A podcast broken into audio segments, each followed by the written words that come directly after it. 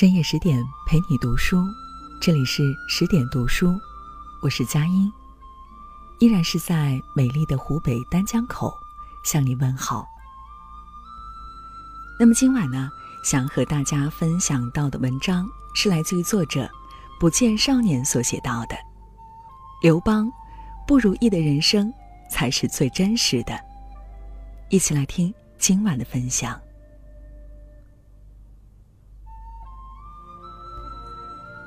刘邦打败项羽当上皇帝时，已经是一个五十四岁的老人，但是他并没有因此过上太平日子。相反，在他剩余的岁月里，他人生的关键词仍然是忙碌。至尊之位给他带来了无上的荣耀和权威，却并没有给他带来舒适安心的生活。你若不信，不妨来看一看，刘邦成为皇帝之后。都做了些什么？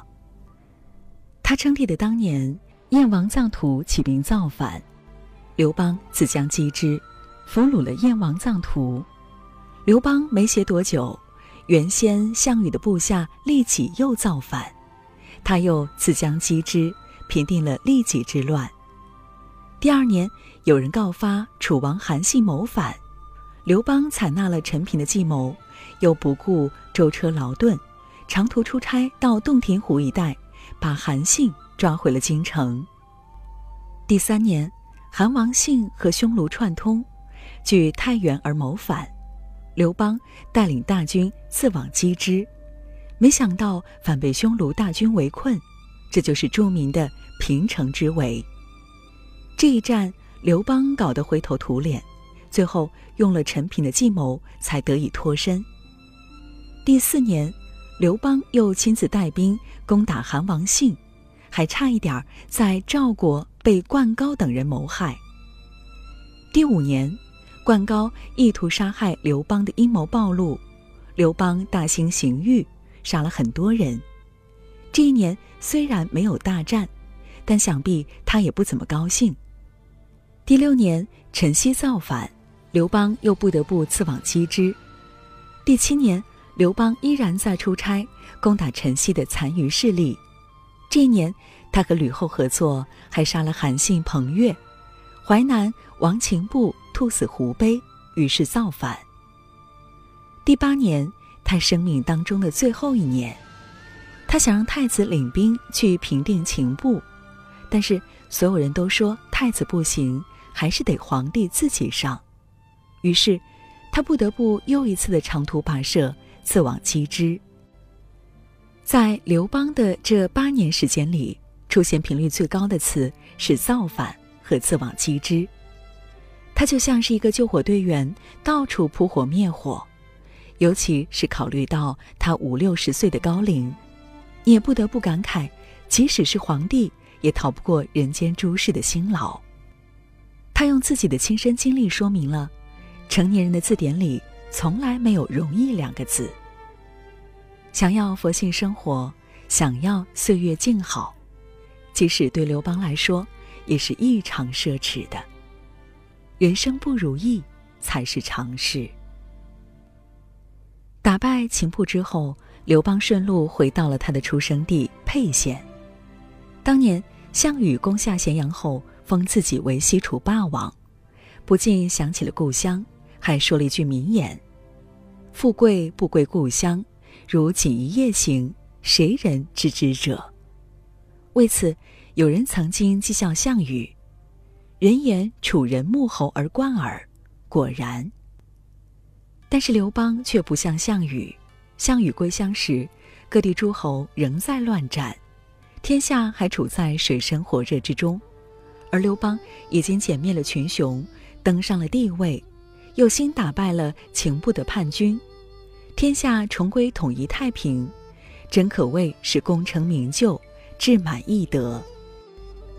高兴之下，刘邦化身文艺青年，他召集了沛县的父老子弟纵酒作乐，还选了一百二十个年轻人教他们唱歌。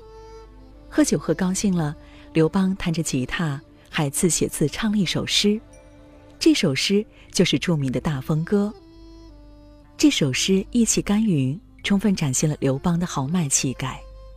然而，其实诗里还藏着一层意思：“安得永世兮守四方”，是一种愿望，也是一种心酸。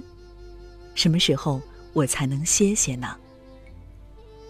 刘邦叫年轻人们都唱这首歌，他自己则慷慨伤怀，一边起舞，一边流下眼泪。一个迟暮的英雄，在自己的故乡翩然起舞。似在默默追怀自己漫长而壮烈的一生，不禁哭泣。这一幕，一定特别让人伤感。老骥伏枥，志在千里；烈士暮年，壮心不已。动情之下，刘邦对沛县的父老说：“游子悲故乡，吾虽都关中，万岁后吾魂魄忧乐思沛。”刘邦下令以沛县为自己的汤沐邑，世代免赋税。待了十多天后，刘邦要走了，沛县人都哀求他再留几日。刘邦带着大军，怕沛县人负担不了，于是动身走了。接下来发生了感人的一幕：刘邦动身的这一天，沛县万人空巷，所有人都赶到城西。来进献牛酒等礼物，刘邦看到之后很感动，于是又停下来搭起帐篷，和众人痛饮了三日。在沛县的这几天，是刘邦晚年为数不多的快乐，在这里，他完成了对故乡的致敬，也完成了对自己的致敬。人生实苦，请记住这一点甘甜。刘邦还放不下的，放不下他心爱的女人，放不下他和心爱女人的儿子。这个女人是戚夫人，这个儿子叫刘如意。戚夫人年轻善舞，善解人意。自从她成为刘邦的侍妾之后，就一点点占据了他的心。刘邦出征的时候，多是戚夫人陪伴在侧的。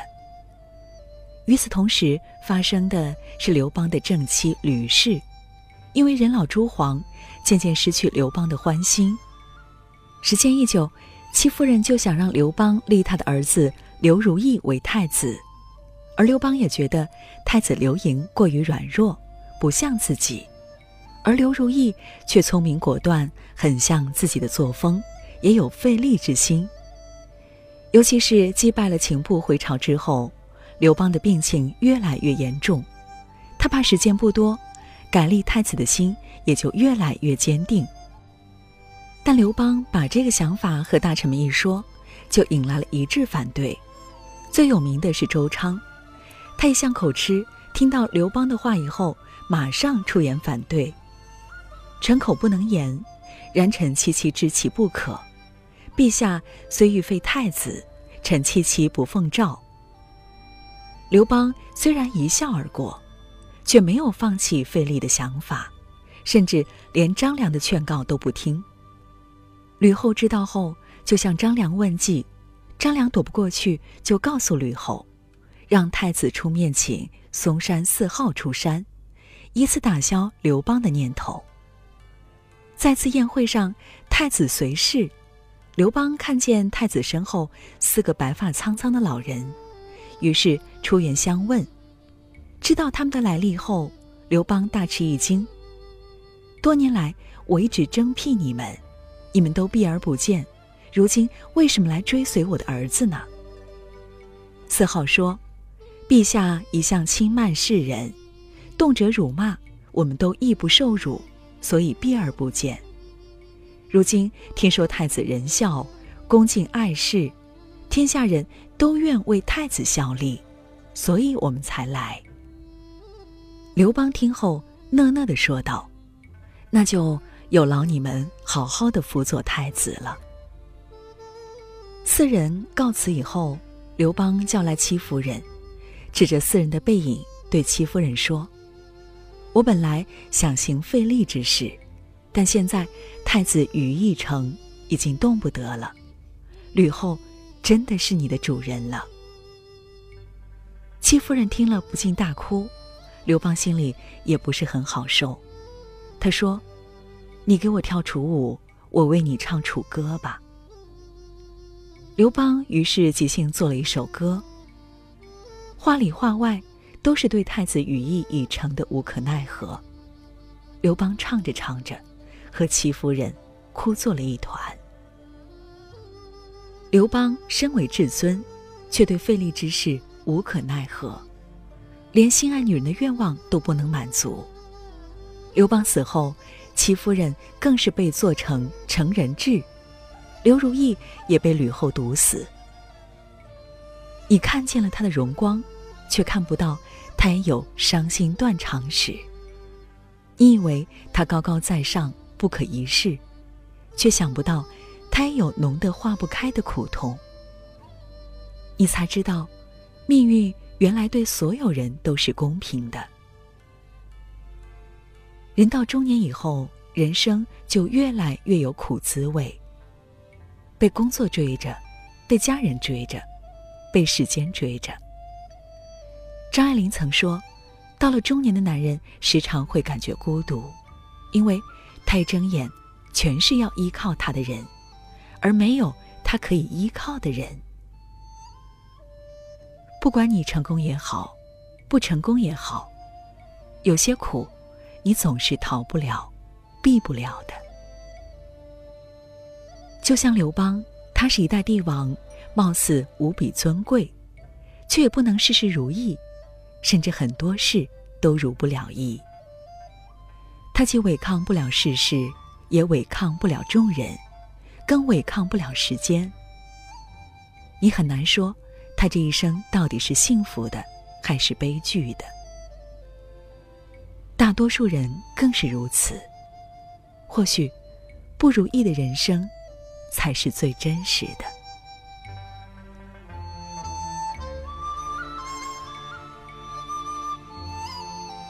这就是今晚我们想要和大家分享到的内容。在文章的结尾，想告诉大家一个好消息：十点读书开放了一座免费的成长图书馆，十天陪你听本书。想和你一起在阅读当中遇见更好的自己，在这里既有解忧杂货店《肖申克的救赎》《简爱》这样影响全世界的经典名作，也有自控力、非暴力沟通这样的职场实用宝典。免费开放十天陪你听本书，如果你有兴趣，欢迎搜索关注微信公众号“十点读书”，进入成长图书馆，跟我一起阅读好书。成为更好的自己。深夜十点陪你读书，我是佳音。那如果喜欢我的声音，也请大家来关注我的个人微信公众号“主播佳音”。也期待着在下一个未眠的深夜里，和你继续相会。晚安，亲爱的。